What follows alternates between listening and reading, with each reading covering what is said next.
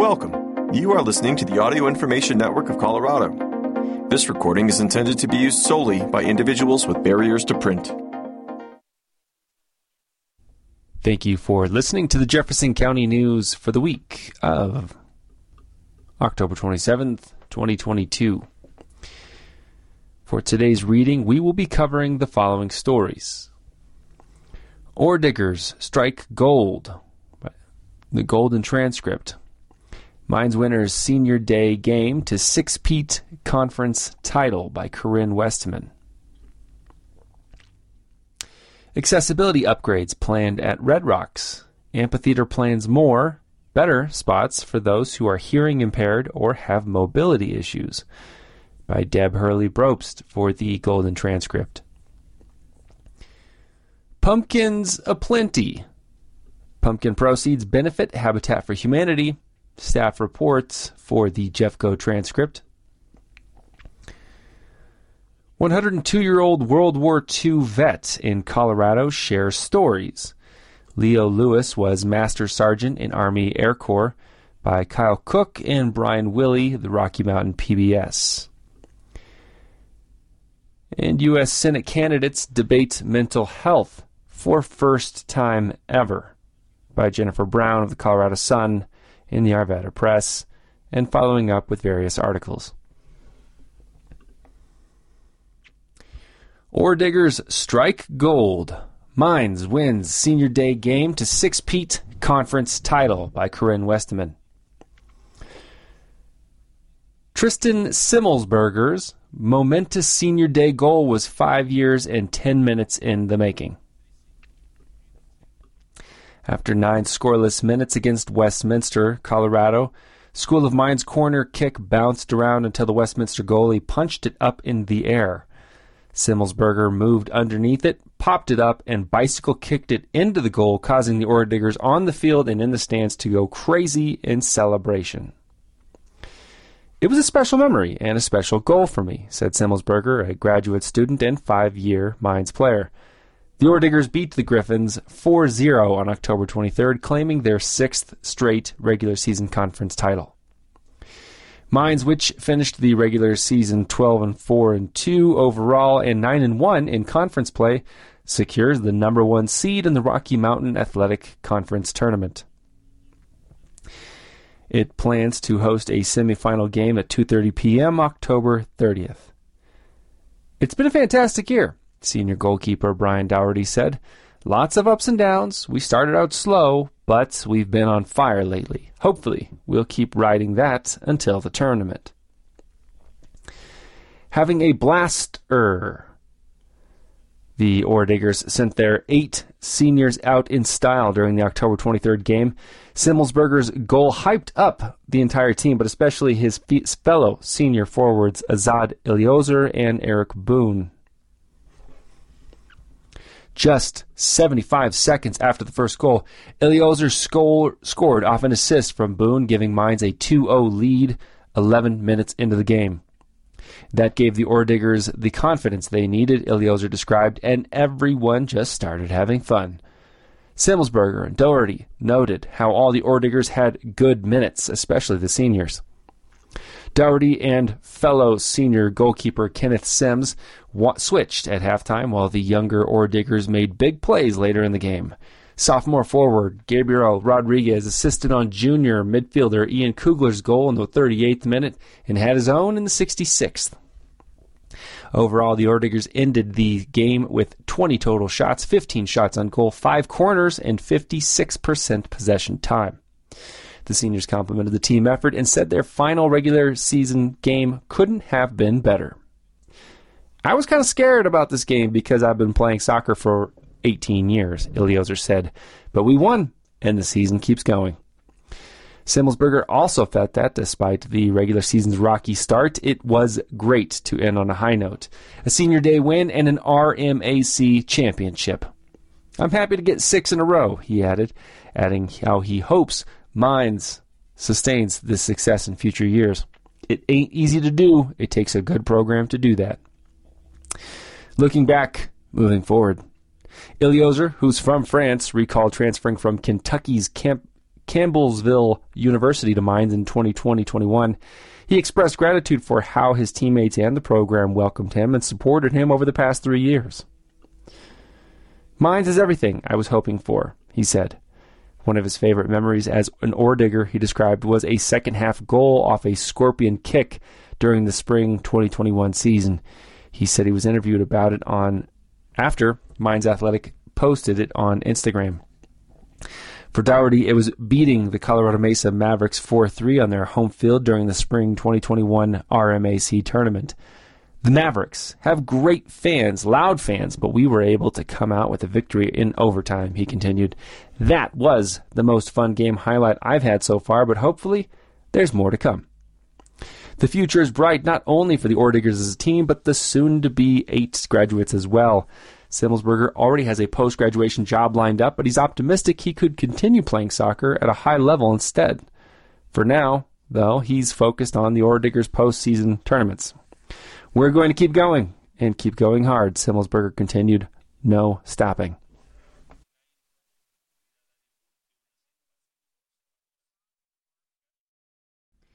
Accessibility upgrades planned at Red Rocks. Amphitheater plans more better spots for those who have, who are hearing impaired or have mobility issues. By Deb Hurley Brobst. Natalie Ostberg of Pine loves to attend concerts at Red Rocks Amphitheater. The 29 year old loves all genres of music, according to her mom, Laurel, who figures Natalie has been to at least 100 concerts since 2002. She's rocked out to Earth, Wind and Fire, Cyndi Lauper, Arlo Guthrie, Stevie Nicks, and many more. Natalie, diagnosed with cerebral palsy, uses a wheelchair. The Ostbergs were at Red Rocks in Morrison on October 18th to learn more about proposed changes to accessible seating at the amphitheater, hoping it would become accessible to even more people. Denver is planning to improve and expand wheelchair accessible seating in the front row by removing the bench seating and improving the ramp access to the first first row to provide more room for wheelchairs and those moving along the row. In addition, some seats in rows 2 and 3 will be earmarked for those with mobility issues, such as people with walkers and canes, and other seats will be earmarked for people who are hearing impaired to give them better access to interpreters. Improvements will be made to shuttle parking access, and a ramp will be constructed from the front row to the stage, which will benefit events such as graduations that take place there. Plus, improvements are planned for row 70, the row at the top of the amphitheater that also has wheelchair accessible seating.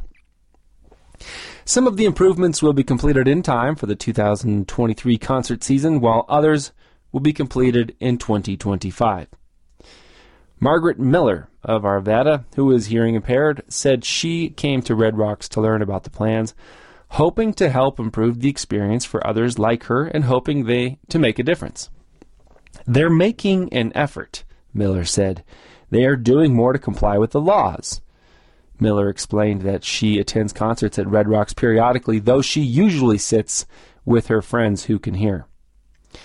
Frank Mango of Roxborough Park has been a Red Rocks concertgoer since 1982, and his perspective changed in 2013 after he was injured and needs to use a wheelchair. Mango, who learned more about the proposed changes on October 18th, said they would be a step in the right direction. In addition to changing the venue itself, he hoped Red Rocks could do more to block scalpers from buying accessible seats to sell to able bodied customers. Mango was one of six plaintiffs in a discrimination lawsuit filed in 2017 over being overcharged for tickets. Three months ago, the Justice Department ordered the city of Denver to pay nearly $48,000 in refunds to about 1,800 people who bought tickets for wheelchair accessible seats at 178 shows. The Americans with Disabilities Act doesn't allow venues to charge higher prices for seats that are accessible to people who use wheelchairs. Red Rocks has accessible seats for its events in the front and last row. Venues like Red Rocks that physically cannot make accessible seating available in all parts of the theater must price the tickets as though the seats were proportionally distributed. According to the settlement, the Department of Justice found more than 10% of people purchasing wheelchair accessible seats were charged more than they should have been under ADA rules. Some paid $130 more per ticket for their seats.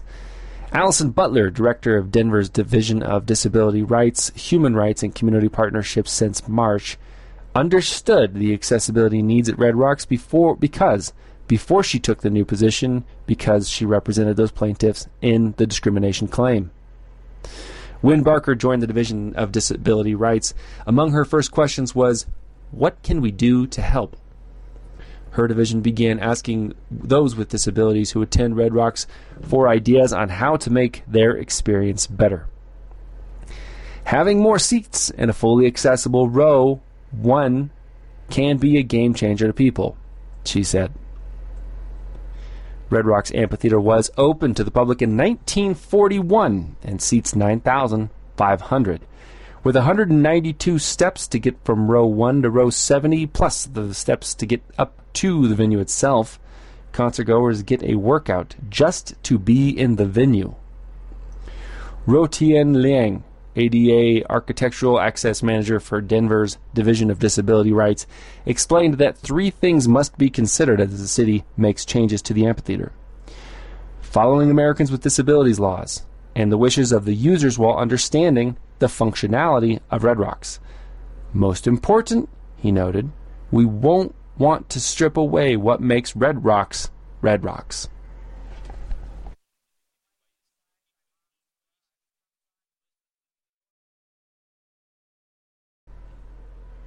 Pumpkins aplenty. Pumpkin proceeds benefit Habitat for Humanity. Staff report, the Jeffco transcript. Hundreds of pumpkins line the street for sale in front of Mile High Church at Alameda Avenue and Garrison Street in Lakewood. The pumpkins are a major fundraiser for local Habitat for Humanity. The sale is entirely directed and staffed by volunteers. The pumpkins sell for $1 to about $35, with the average price at about $12. The pumpkins are grown on and purchased from a Navajo reservation in New Mexico and trucked to Colorado. Pumpkins come in a variety of shapes, sizes, and types from traditional pumpkins, pie pumpkins, small pumpkins, through large white pumpkins, and other non traditional pumpkins. The pumpkin patch is open daily from 10 a.m. until dusk through October 31st. A second Habitat for Humanity pumpkin site is open in Arvada at Trinity Presbyterian Church at 78th Street and Wadsworth Avenue.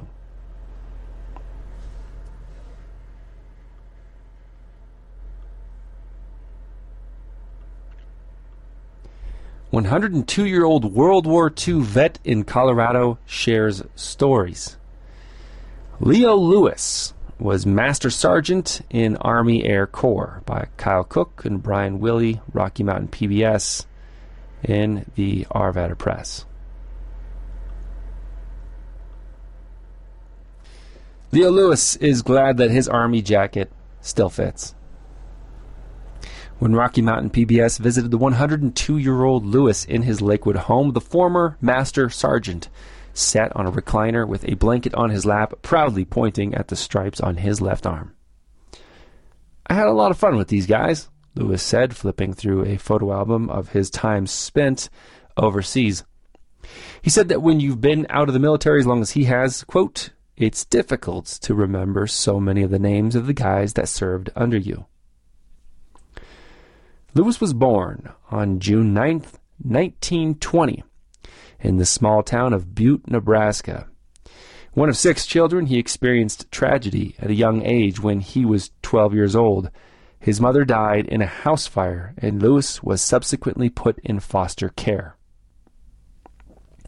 After graduating from high school in Alliance, Nebraska, Lewis earned a football scholarship at the University of Nebraska. But in the winter of his sophomore year, on December 20th, 1941, Leo enlisted in the Army Air Corps as a private.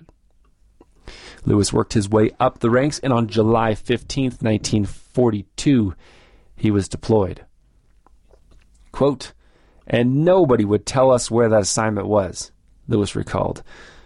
Two weeks later, Lewis and his group arrived in Karachi, India. This was before Pakistan gained its independence from British India. Lewis was a field director for the China Burma India Air Service Command. Two of his brothers also served during World War II, one in the Army and another in the Navy. I actually enjoyed serving my country in 1941, Lewis said. Things were a little bit different then, but we have a good Air Force. After the war, Lewis returned to Nebraska and got married. He then moved to Colorado to attend the University of Colorado Boulder, where he played football once again. Lewis had two children and started a business selling and repairing televisions in Denver, but once televisions no longer relied on vacuum tubes for operation, Lewis closed the business and transitioned to construction, where he had great success. His current home in Lakewood is one that he built. Today, Lewis has four grandchildren and eight great grandchildren. One of his granddaughters, Dawnette, told Rocky Mountain PBS that Lewis, quote, set a great example of working hard to get things you want and, most importantly, be grateful for your family and country. As for the next generation of servicemen and women, Lewis' advice is simple. When you join the service, concentrate on your basic training and you'll be happy that you did because you'll be able to advance your rank in the military if you do that. More than 16 million Americans served in World War II. Today, fewer than 170,000 are still alive. And according to the National World War II Museum, close to 200 World War II veterans pass away each day. This is why, for Lewis, it's important that he remembers his time overseas and that he shares stories with his family. Looking through his photo albums, Lewis said, Sometimes I don't really comprehend how far back that really was. This story is from Rocky Mountain PBS, a non-profit public broadcaster providing community stories across Colorado over the air and online, used by permission. For more and to support Rocky Mountain PBS, visit rmpbs.org.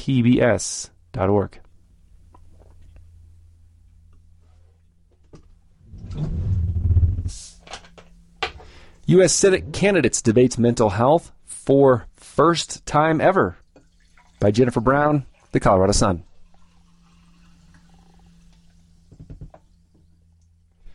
U.S. Senate's Senator Michael Bennet and his Republican challenger Joe O'Dea vowed during a debate October 18th to push for programs that would boost the behavioral health workforce and dispatch more therapists on 911 calls.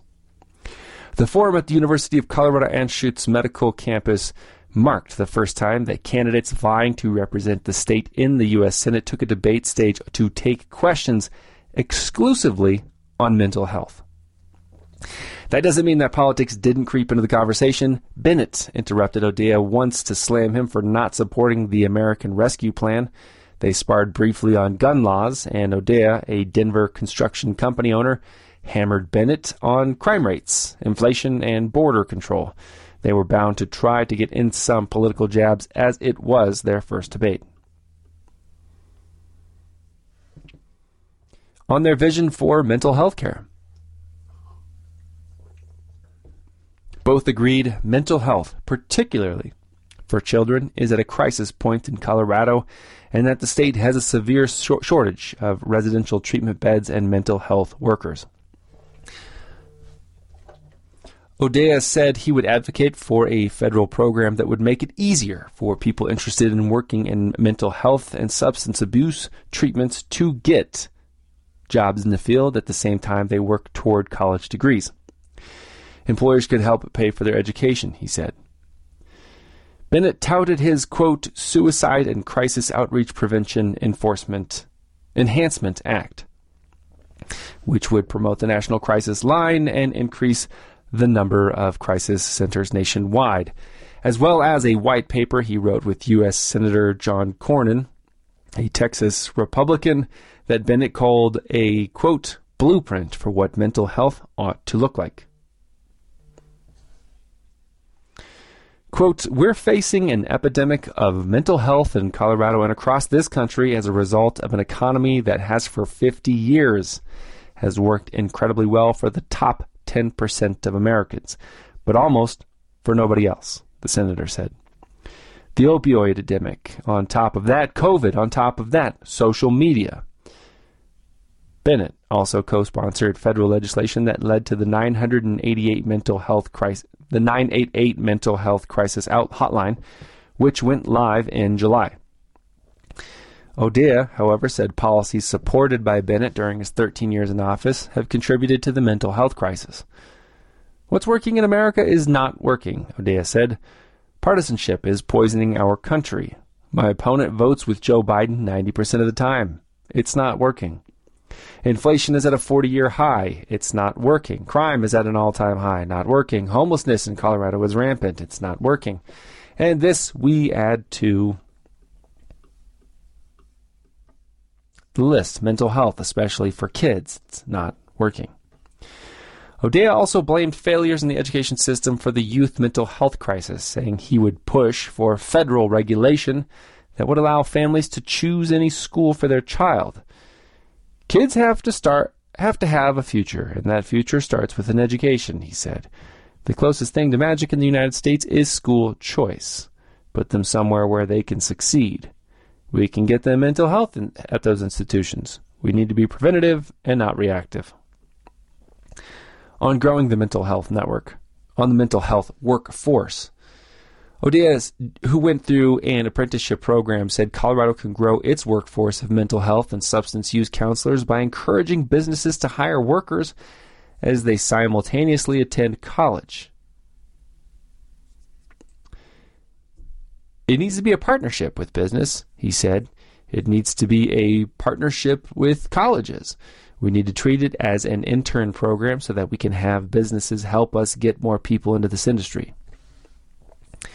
Bennet pointed out that O'Dea was against the massive COVID relief bill passed by Congress that sent millions of dollars to Colorado to support workforce development, including internship programs. The American Rescue Plan provided about $600 million for Colorado to recruit and train more behavioral health workers. Quote, it's not government in the way this is government resources being used by the public sector and the private sector, Bennet said. He's quite right that we need to address that, but that's exactly what these pieces of legislation do. Bennet also brought up the state's lack of affordable housing, which makes it difficult for workers to live in rural and mountain areas in particular. We have no workforce housing, he said. All there are communities all over the states where there are no mental health workers because there is no housing on substance abuse treatment. When asked how he would increase access to substance abuse treatment, O'Dea said that the government hasn't, quote, attacked the supply side and blamed border insecurity. He also said he would zero in on high potency marijuana products and that he is against Proposition 122, which would decriminalize psychedelic mushrooms in Colorado. Quote, right now we have a border that is leaking fentanyl at record levels, he said. Colorado is number two in drug overdoses, and the reason is we because we haven't attacked the supply side. This situation is being caused by a border that hasn't been more that hasn't been secured. We don't need more drugs in our society. It's killing our kids.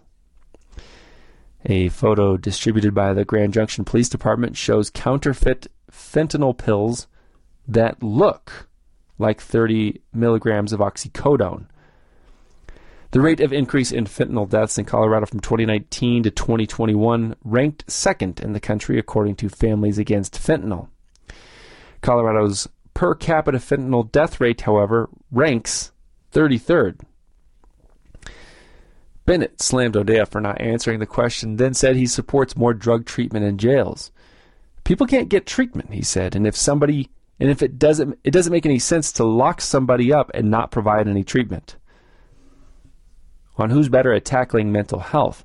Bennet said he looks forward to continuing his work on the opioid crisis and amplifying incentives in the insurance system so that physical and mental health are better integrated.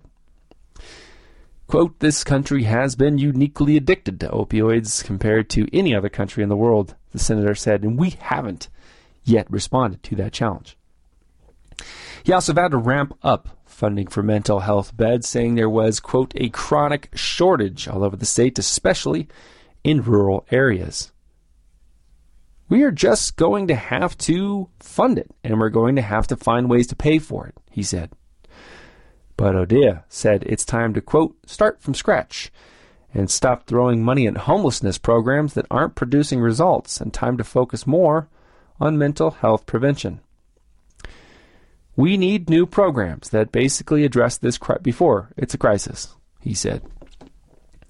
We've got record inflation, record crime, record drug overdoses, out of control homelessness here in Colorado, and an education crisis, a mental health crisis, and suicides at an all time high.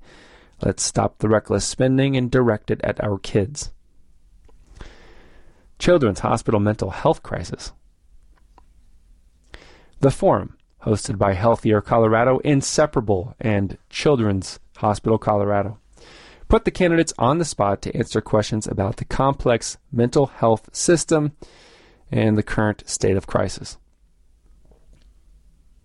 Colorado has about 2,000 fewer pediatric residential treatment beds than it did about a decade ago in part because of a major federal push to keep kids in homes instead of institutions. But as funding for residential treatment was slashed, Colorado did not build up its network of therapeutic foster homes or community mental health services. Today, the state has about 300 residential treatment beds. At the same time, the number of children and teens seeking emergency psychiatric treatment at Children's Hospital in Aurora has skyrocketed. U.S. Senator Michael Bennet left, and his Republican challenger, Joe O'Dea, Colorado Sun photos. This year, January to June, psychiatric emergency room visits were up 88% from the same period in 2019, said Jessica Hawks, clinical director of the hospital's Pediatric Mental Health Institute. Suicide is the leading cause of death for teens in Colorado. Quote, the psychiatric crisis continues, she said. We are just beginning to see the initial effects of how the pandemic has impacted our youth mental health. We were actually in a mental health crisis for our youth even before the pandemic. We are just fortunate that now we're in a place where we have a national platform to really talk about these issues. Zach Zaslow, interim vice president for population health and advocacy at Children's, said the lack of residential beds means children are stuck at the hospital for longer than needed. Kids end up waiting in our inpatient unit for weeks, months, sometimes even over a year, he said, they are without their families, they're without their friends. Sometimes they are getting worse because they are in a restrictive setting. They should be closer to home. Governor Jared Polis and his GOP challenger Heidi Ganahl were invited to the forum, but the governors declined. Other sponsors included CBS News, MindSight News, Colorado Public Radio, and the Colorado Sun. This story is from the Colorado Sun, a journalist owned news outlet based in Denver and covering the state. For more and to support the Colorado Sun, visit coloradosun.com. The Colorado Sun is a partner in the Colorado News Conservancy, owner of Colorado Community Media.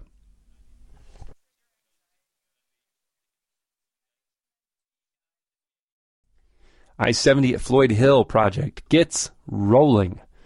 CDOT broke ground on its project to improve and expand a problem area of I 70 by Olivia Jewell Love.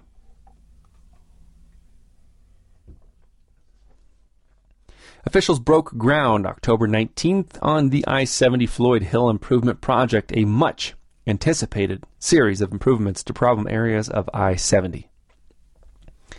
The project, which is now fully funded, will cost $700 million. The features will include a third travel lane on westbound I 70 from the top of Floyd Hill to the Mountain Express lane, westbound and eastbound curve flattening, and safety improvements more than three miles of Greenway Trail improvements, a new frontage road between Central City Parkway and US 6 interchanges, wildlife crossings and fencing, an eastbound I 70 climbing lane for heavy commercial or slow moving vehicles from the bottom of Floyd Hill to the Homestead exit, and more, according to the Colorado Department of Transportation. Some of the first improvements will be the US 40 and Floyd Hill roundabouts, with construction slated for the fall 2022 to fall 2023. The I 70 and Genesee Wildlife Crossing, with construction scheduled for fall 2022 to early 2024.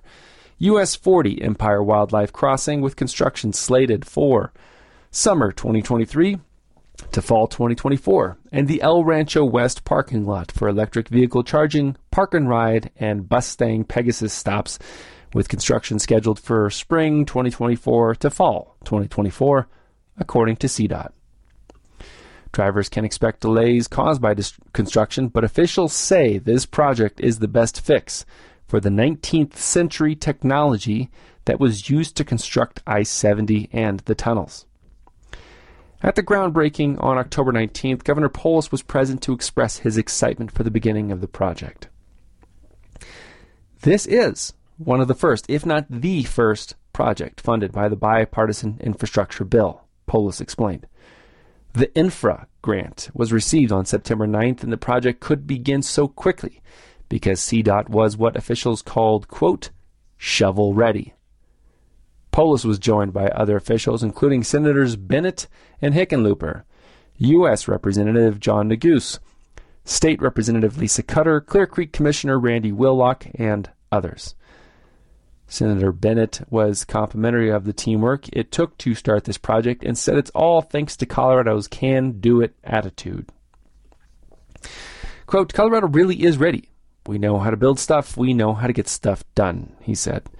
Bennet also explained that the grant for this project is the biggest of the Colorado Department of Transportation has gotten from the federal government in the history of the country. Clear Creek County Commissioner Randy Wheelock had a special connection to the project. Not only has he been involved with transportation issues during his time on the board, but he revealed at the groundbreaking that he actually helped construct the original highway years ago. I have to take credit that I actually worked on this highway over 50 years ago. I worked on the Eisenhower Tunnel, he said. Shoshana Lew is the executive director of CDOT. She said the groundbreaking marks moving forward with meaningful improvement. I 70 plays such a vital role in quality of life, she said. CDOT expects around a five year timeline for the completion of the project in its entirety.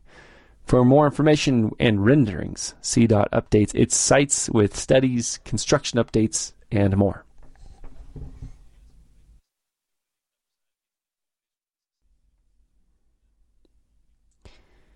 Lasley Elementary hosts final Emory Community Meeting by Andrew Fraley. About 60 people gathered at Lasley Elementary in Lakewood October 18th to ask questions and speak their minds at the final community meeting regarding possible elementary school closures. Lasley Elementary is slated to absorb nearby Emory Elementary as part of a consolidation plan presented to the Jefferson County Board of Education by the Public School District, of which the final vote is on November 10th. The community meetings were a chance to raise concerns one large concern was whether Emory's dual language program would also move to Lasley, which Lisa Mahana, Emory's principal, affirmed it would be, while acknowledging it was harder than just saying, quote, you're a dual language school now. Another concern reflected in the first Emory community meeting and commented on by the Board of Education is a previous meeting of theirs, is that a decision has already been made by the conversation being with this assumption of consolidation rather than discussing how to make it work as is. No decision has been made, said Denetris Hill, the community superintendent for both Emory and Lasley. This is the parent information community feedback session. You're all here asking questions. Key people from the district are here recording your questions.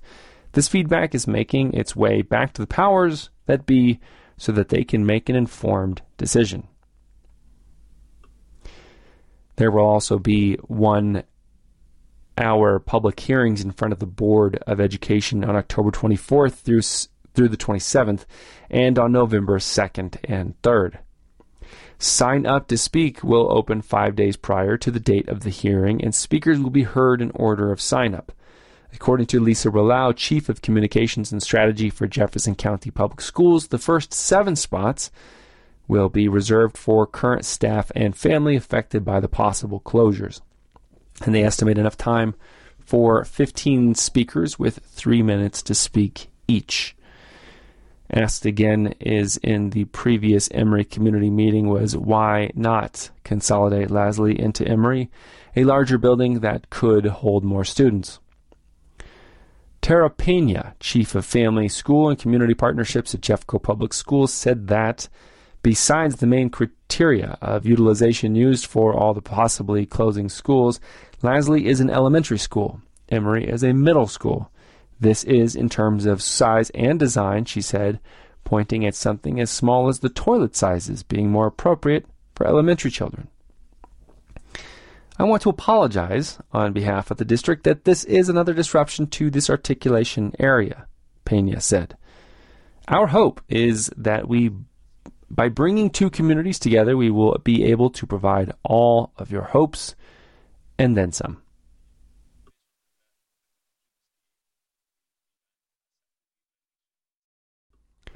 Survey shows veteran homelessness decreased 31%.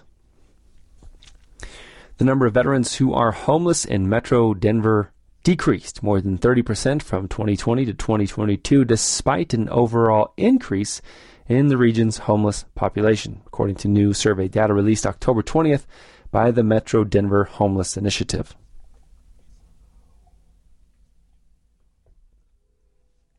Veterans have historically been overrepresented in homelessness in Metro Denver, Colorado, and across the country. However, federal and local governments have been working together to increase housing resources specifically for the population. Quote, the government has stepped up their investment in resolving veteran homelessness. We've been seeing steady declines as those investments have kicked up, said Cathy Alderman, Chief Communications and Public Policy Officer for the Colorado Coalition for the Homeless. The Obama administration made it a top priority to dramatically increase awareness about veterans' high risk of becoming homeless. And in 2013, the Department of Housing and Urban Development and the Department of Veterans Affairs announced almost $70 million in grants to assist in addressing the issue across the country through rental assistance, case management, and clinical services provided by the VA. In mid September, the VA announced it had awarded another $137 million in grants to help house veterans and their families who were homeless or at risk of becoming homeless. Many states, including Colorado, are also targeting veterans who are homeless and working with an organization, Community Solutions, which runs a campaign built for Built for Zero that works to end homelessness among subgroups, including veterans. Quote, it's a subset of the population of people experiencing homelessness that really can be targeted and evaluated, Alderman said. And so we've seen this trend over the last few years. When you increase investment in resolving veterans' homelessness, veterans' homelessness goes down when you target resources to better track, evaluate, and connect veteran resource services together. We see better outcomes in veteran homelessness. If we looked that same model and did it for families experiencing homelessness or youth experiencing homelessness or people who are experiencing chronic homelessness, we would see the same results. The Colorado Coalition for the Homeless has several programs focused on serving veterans, including a housing development it opened during the pandemic called the Veterans Renaissance Apartments at Fitzsimons in Aurora. And through its Fort Lyon supportive program in southeastern Colorado for people who are homeless and have a substance use disorder. Quote, if we can do it for veterans, we can do it for families, for individuals, for youth, if we're prepared and we have the political will to make these investments, Alderman said. The data, released Thursday, is from the annual point in time count conducted January 24th and included people staying in shelters and outdoors in the seven county metro Denver area. It showed an overall increase of 784 people experiencing homelessness compared with pre pandemic levels in 2020, the last time the region completed a comprehensive count. The count is only a snapshot of homelessness. Many variables could result in an undercount, Metro Denver Homeless Initiative leaders said. On the night of the count, trained volunteers and staff cruised around local streets interviewing people and families who are homeless using a standardized survey before the results are released months later. People living on the streets in shelters and in transitional housing programs were counted people at risk of becoming homeless, such as those living with friends and family or in a motel, are not included in the count. In January 2020, about six weeks before the beginning of the pandemic, and the last time a comprehensive survey was conducted, there were 6,104 people counted who were homeless. The region did not count because people staying outdoors in 2021 because of safety concerns related to COVID 19. This year, 6,884 people were counted, a 12.8% increase. According to the polls, 4,806 people stayed in emergency shelters, transitional housing, or safe haven programs, and 2,078 people slept on the streets or in places not meant for human habitation. The number of people staying in shelters remained fairly consistent, while the number of people living on the streets significantly increased. One in three people were homeless for the first time. An overwhelming majority of people surveyed, 5,317, were single adults, age 25 or older with no children. Surveyors also identified 1,207 families, defined as an adult age 25 or older with at least one child with them, and 360 people age 18 to 24 who were unaccompanied or parenting. Of those counted, 37% reported a mental health condition, 30% reported a chronic health condition, and 16% reported experiencing domestic violence. Black people, Native Americans, Alaska Natives, multiracial people, and Native Hawaiians, Pacific Islanders are significantly overrepresented in the region's homeless population, according to the survey quote, the overrepresentation of people of color, spe- specifically black and Native Americans, among those experiencing homelessness is critical to the response, said Jamie Rife, executive director of the Metro Denver Homeless Initiative, the regional system that coordinates services and housing for people experiencing homelessness. Quote, Homelessness is an issue of race and must be approached through this lens. While the count can help human service leaders understand homelessness on a single night, a comprehensive system disseminating real time data regionally is the ultimate goal, Rife said. The region has made strides in decreasing its reliance on the one night count. Instead, providers and municipal leaders are working to gather to improve participation with the region's homeless management information system to make data about those experiencing homelessness accessible each day. Boulder recently became the first community in the region to reach a new milestone. The county can now track every adult experiencing homelessness by name in real time. Only a small number of communities across the country have reached that same milestone, according to Thursday's news release. While the region was able to locate and count 6,884 people on a single night, the number of people who are homeless in the region is likely closer to 31,000 throughout the course of the year, Rife said. This data highlights the dynamic nature of homelessness and the importance of real time data to allow the region to coordinate effectively and allocate resources efficiently, she said. The organization releases annually the State of Homelessness Report with more data about regional homelessness. Infographics reported by county and an interactive dashboard are available at the Metro Denver Homeless Initiative website. This story is from the Colorado Sun.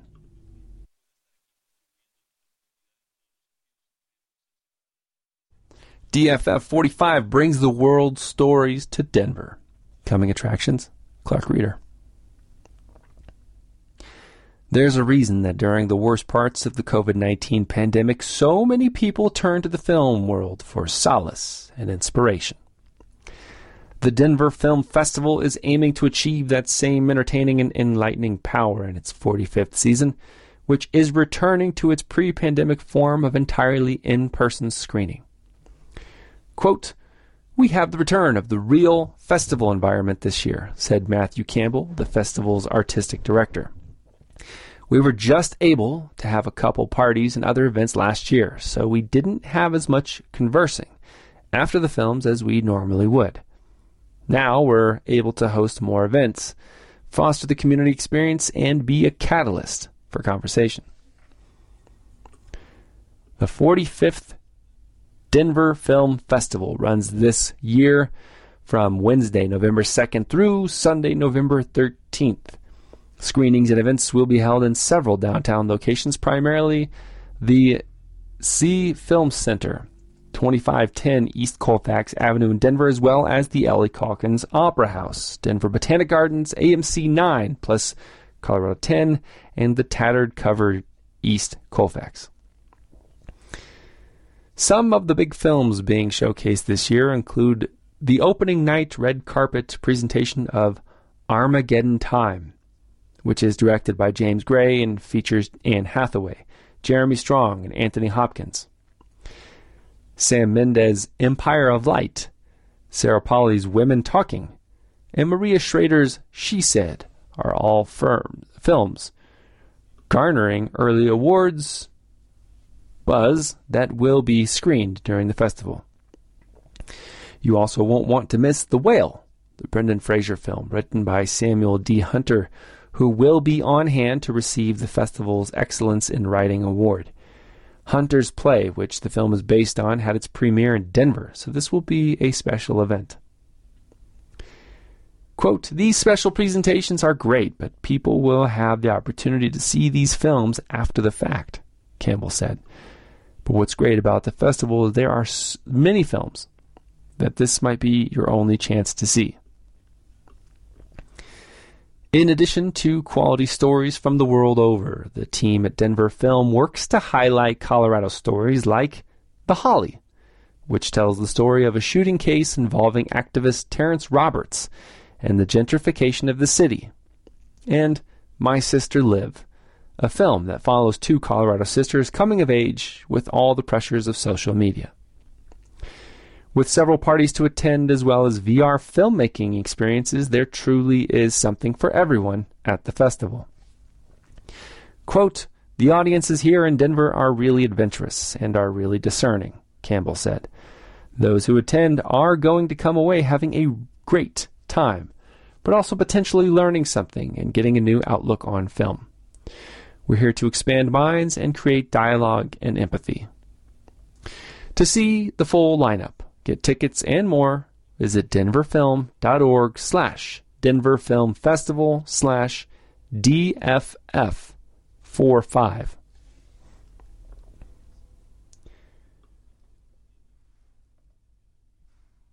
Music and shopping at LSO's annual Pops concert. One of the Lakewood Symphony Orchestra's biggest events is just around the corner with its annual Pops concert and silent auction which is held at the Lakewood Cultural Center, 470 South Allison Parkway at 7:30 p.m. on no- Thursday, November 10th. The music the symphony will be performing includes Satie's Gimo- Gymnopedia number 2 and selections from Phantom of the Opera and Grease. Attendees can also bid on a range of items, including the opportunity to conduct the orchestra, an African safari, and more. Get tickets and details at lakewoodsymphony.org. SALT highlights the range of contemporary dance. Contemporary dance can be a difficult art form to describe, but when done right, its power is undeniable. That moving power is exactly what SALT Contemporary Dance is bringing to the Lakewood Cultural Center 470 South Allison Parkway at 7:30 p.m. on Saturday, October 29th. According to provided information, the company performs a repertoire of work by world-renowned choreographers Micaela Taylor, Ihsan Rustem, and Joni McDonald.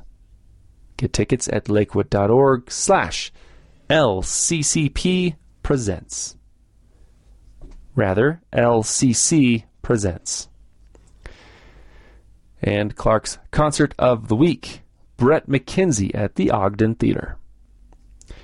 You might know Bret McKenzie is half of New Zealand's fourth most popular guitar paced dingo bongo a cappella rap funk comedy folk duo, The Flight of the Conchords.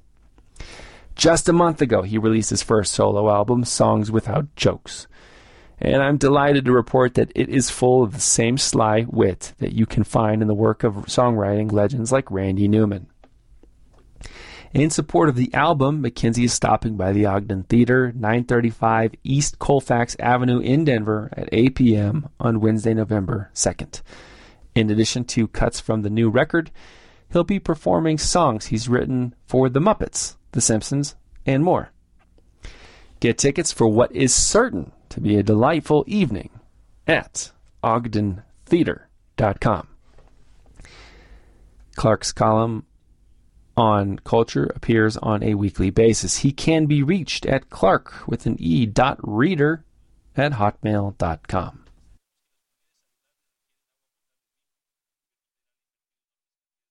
Thank you for listening to the Jefferson County News. My name is Gregory Haddock.